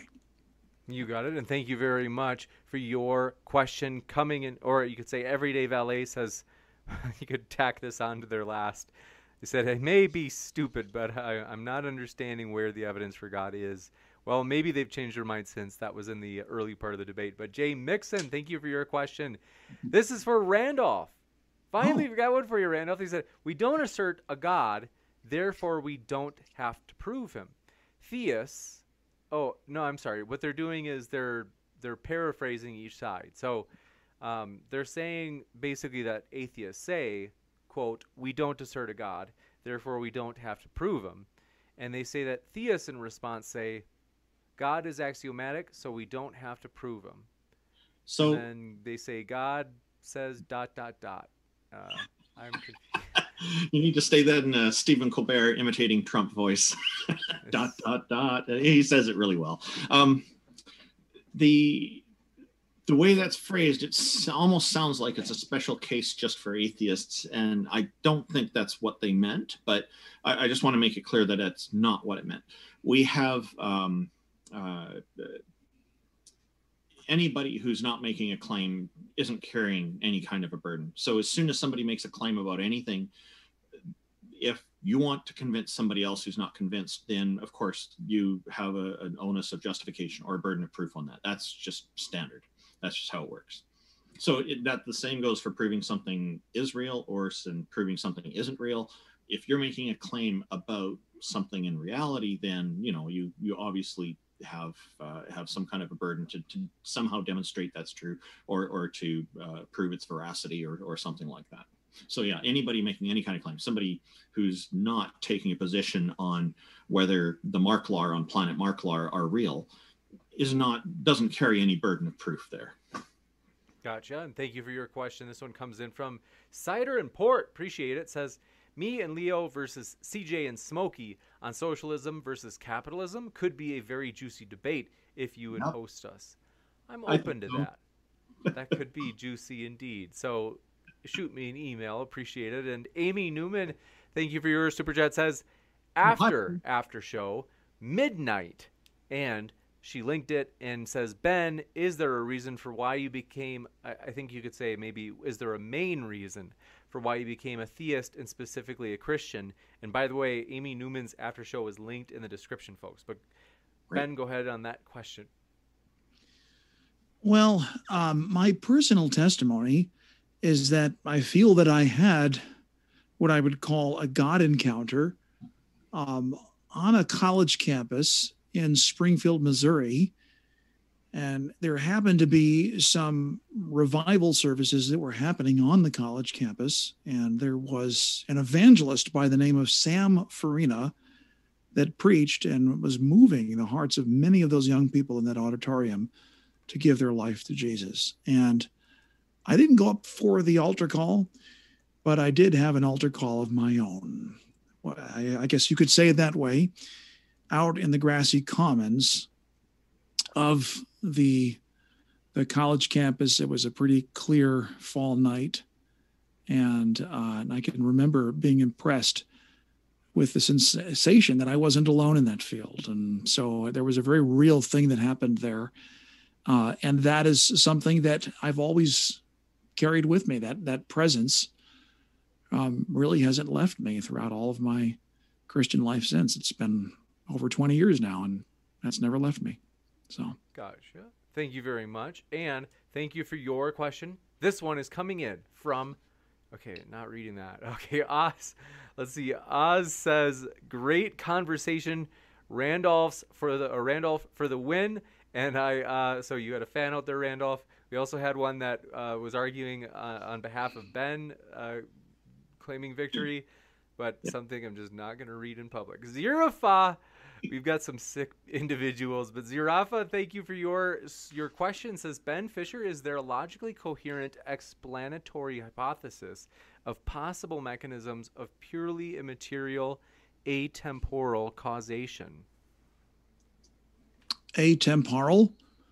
Correct. Causation. Not temporal. Hmm. Mm-hmm. Mm-hmm. Well, um, you know, I would say that I, I, think that this might be sort of a nod to uh, to our current understanding of space, and particular particle physics, um, and empty space, the science of empty space. Now, I'm I'm a little bit rusty on some of this material, but I think that if memory serves right, it seems that those particles in that physical space you know, according to modern science, have a beginning. And so, therefore, um, it isn't the case that this rules out the possibility of causality. Um, so I think that I, I don't think that quantum mechanics furnishes us a proof of this concept. Perhaps that's not what the questioner was referring to, so I did the best I could to try to interpret what they were going after. You bet. Awesome observation, though. And thank you for your question. This one coming in from Oz, who says, Question for Randolph. Are you grateful that Ben's camera view is from shoulders up compared to your last debate? I think that uh, we'll, we'll let Randolph tell the story. Oh, that was we just. I, I know what he's referring to. I had a. I was just debating Ten Commandments uh, two days ago, uh, and my interlocutor, I. It turns out he wasn't wearing pants through the whole thing. Um, I thought he was. I just assumed he's wearing pants that match his skin color, and I didn't see it probably because I was looking at my notes and listening to what's being said. Apparently, at near the end of it, he stood up and walked all the way around in his room, and people could see a lot more than what they had bargained for. So, Well, yeah, I, I I don't think I'll be debating with him again, and uh, I feel sorry for the atheist roundtable having to endure that because they've been nothing I'm- but kind, goodness. professional to everybody. You know, it's just. Randolph, rest assured, I'm wearing pants. I, I believe you. I have no reason not to. I have a high level of confidence in that. That's really Even as a skeptic. Well, I'm not a skeptic. I'm trying to be one. Mm, okay. Very, yes, That's a great line. I think I'll quote you. I'm not a skeptic. I'm trying to be one. Yeah, I'm striving to be one. Yeah, yeah. Thank you very Feel free. much. And let's see. This one comes in from 100th Monkey says Modern Day Debate rocks. Thanks for your encouragement, friend. We're excited about 2021, you guys. This is going to be this debate is one of many more epic debates to come. We're excited for it. And so Oz also says Randolph is Canada's god. Wow, you're this is a new religion and everything, Randolph. Oh, Ben, do you want to take this one first? No, no, I don't think that uh, that Randolph would argue that he has existed from eternity. So I don't know that we can have a good grounds for saying that Randolph is God. Oh yeah, I am not a god. No, Okay. I, I End of story. Yeah. But uh, yeah, I am not. and human girl thanks for your super chat said thanks for your channel james well i want to pass on that thank we appreciate the thank you for sure human girl and also want to pass on the thank you to the debaters who are the Oh. lifeblood of the channel and so that's why you guys their links their links are in the description right this moment so you can go down there just click right in there and you are at their links as we really do for that. appreciate these guys and if you guys want you guys are the kind of guys that this is theoretical like it's is like we're just kind of feeling out letting like kind of trying to find out where people are we want to do a lot of in-person debates this summer and both of you guys are kind of like the caliber of speakers that we'd enjoy. And Oh. so if you guys uh you know depending on your location it's not a guarantee but like hey like you guys are the kind of guys that uh like let's talk let me know where you guys live. If you want to do an in-person kind of event we'd love to have you. And so Okay. cider and port thank you for your question says hey james i'll shoot an email to smokey. Try ing to set it up happy you'll have us be glad to be back on a, in a while thank you cider and port, who i think is a fellow oh wait Greater- Oh. Just to answer your question, I'm in the Greater Vancouver area of uh, British Columbia, Canada. gotcha yeah. the vancouver And I'm in. Minnesota. Yep. oh that's right ben uh, yes okay i st paul right Uh, so yeah, the Minneapolis St. Paul area. That's where I live. Gotcha. Okay, because I used to live in Minnesota myself. You guys must, both of you guys, gentlemen, you guys are both tough as nails because both of your locations, I imagine, right now are so cold. Oh wow. Yeah, it is getting Yes. over here. Um, I, I I had to stop uh, walking around outside in sandals just uh, two days ago because it's starting to get uh, a bit too cold for that. Really, I, I believe it, and so we, I, I grew up here, so I'm kind of used to the colder climate anyway. But uh, uh, people, uh, people who aren't from here find it. Uh, you're, you're wearing sandals on a day like today. It's so cold. That's I yes, that is uh it's impressive. It's a bold strategy. And Jay Mixon, thanks for your says uh you could say compliment. Uh they said I was going to thank Randolph for his personable and amicable demeanor. Let's see, but I found out he's Canadian. That's an unfair advantage. That's right. The Canadians are friendly. You know, we've always had we found that they're always friendly. It's like it's there's something in the water up there. I don't know. I, I, to, to, I have to say to Jay Mixon, I, I'm very sorry about that. I couldn't help it. That's oh yeah. I that's funny. And, and also cider and port said, I definitely recognize you, cider and port. I know that you are formerly known as religion is BS, and now uh, the new name cider and port. I definitely recognize you, buddy. And so, Oz, thanks for your super chat. Said Friday is going to be awesome. Dr. Josh is that boss. Yes, it is going to be epic, folks. On the bottom right of your screen, you are seeing biblical slavery debate this Friday with Matt Dillahunty. That's right. Uh, yeah, was, uh, Ben, you had a good one with him over the. I think it was over the summer, maybe. That was fun. Mm-hmm. And so they'll be on this Friday. That'll be against, like I said, the father son duo, Cliffe and Stuart. So that should be a fun one, folks. Don't miss it. And next in, I let's see. Iron Charioteer, thanks for your question. Said for Ben, how does he go about telling a drug drug addict that he or she will have no drugs in heaven? I think they're Ooh. serious though. There'll be no drugs in heaven. Yeah. I don't think the call to, to not use substances uh, that I, I think would be just proper to Christian sanctification does not necessarily imply that God is against having altered states of consciousness. nice answer. So, so I don't, I don't at all think that uh, that we're not going to have, you know, extreme elation uh, at the level that you know one could rightly say, "Hey, that looks like that dude's on drugs in heaven." Sure, you can quote me on that. So, so in heaven, you could have like the poppy fields to the the west and the mushrooms. No, I'm saying that there's a thrill in heaven that's way bigger than that. Oh, okay. okay. It's it's way bigger than that, and, and I think it would have to qualify as an altered state of conscience.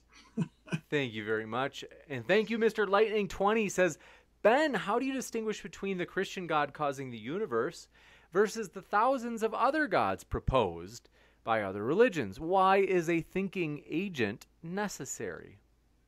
Why is a thinking agent necessary? Here, I would just simply go back to if the reason that the cause, the parent cause of the universe, causes the other causes to be set in motion is something outside of itself, then that other thing and not itself is the parent cause of the universe.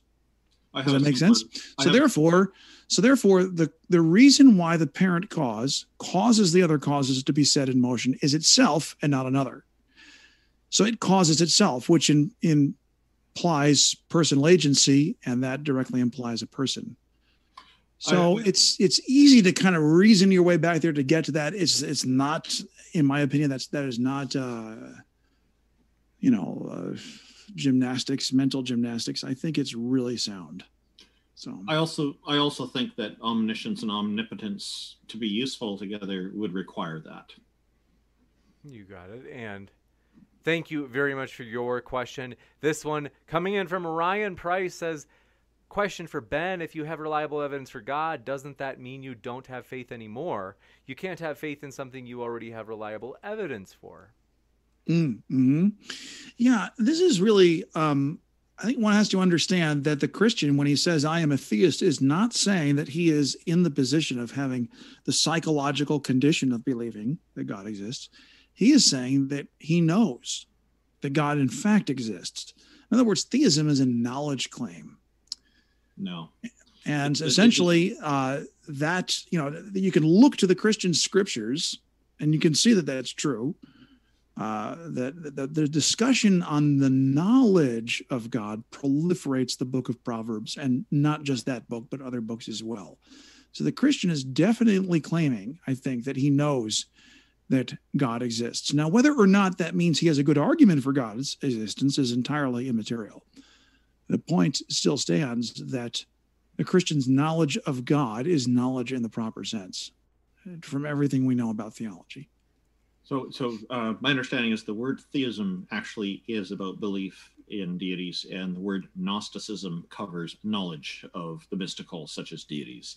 So there would be there, but a lot of people who believe also feel that they know, and I, I think that's yeah, that's yeah. You know, Paul Draper, for, Yeah, Paul Draper has pointed out, um, and you can see this in the Stanford Encyclopedia of Philosophy. His uh, wonderful article on atheism points out that theism is a knowledge claim that God, in fact, exists, which is his reason for asserting that atheism should also be construed as a knowledge claim that God does not exist, because it's a it, it's essentially derived from theism.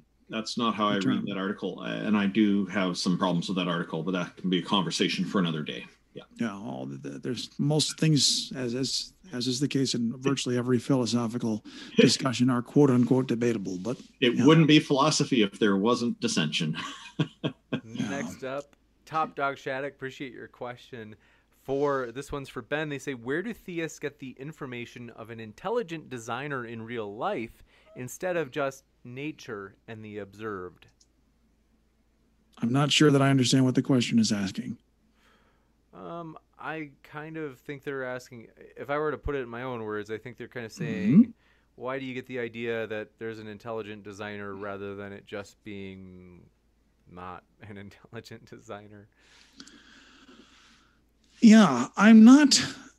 I think that uh, what you could go to, um, because you know, if you're going to fault sort of a not a not so intelligent designer, aren't you still essentially conceding to the point that the first cause argument, as I've described it, shows that God exists? And so, uh, again, I would just say that that would be a strange position for an atheist to assume.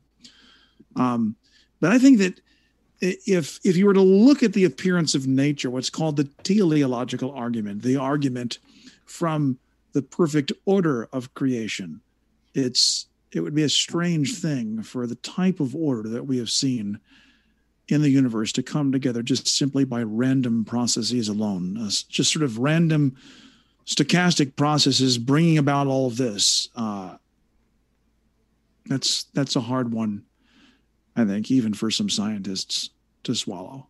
Well, so. Just to be clear, I, am not aware of uh, very many atheists who claim it's random. It's uh, uh just a con- uh, just how things work in our in our universe in reality.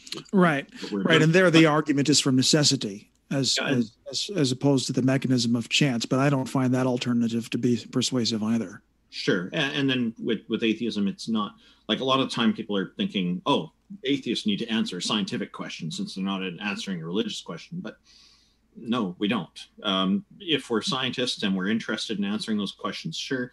If you're posing the question to a scientist, then that makes sense. And I would agree with that. Gotcha. And thank you for your question. I think we are pretty much caught up. We had I could have sworn we oh this is an interesting. We just had this one come in.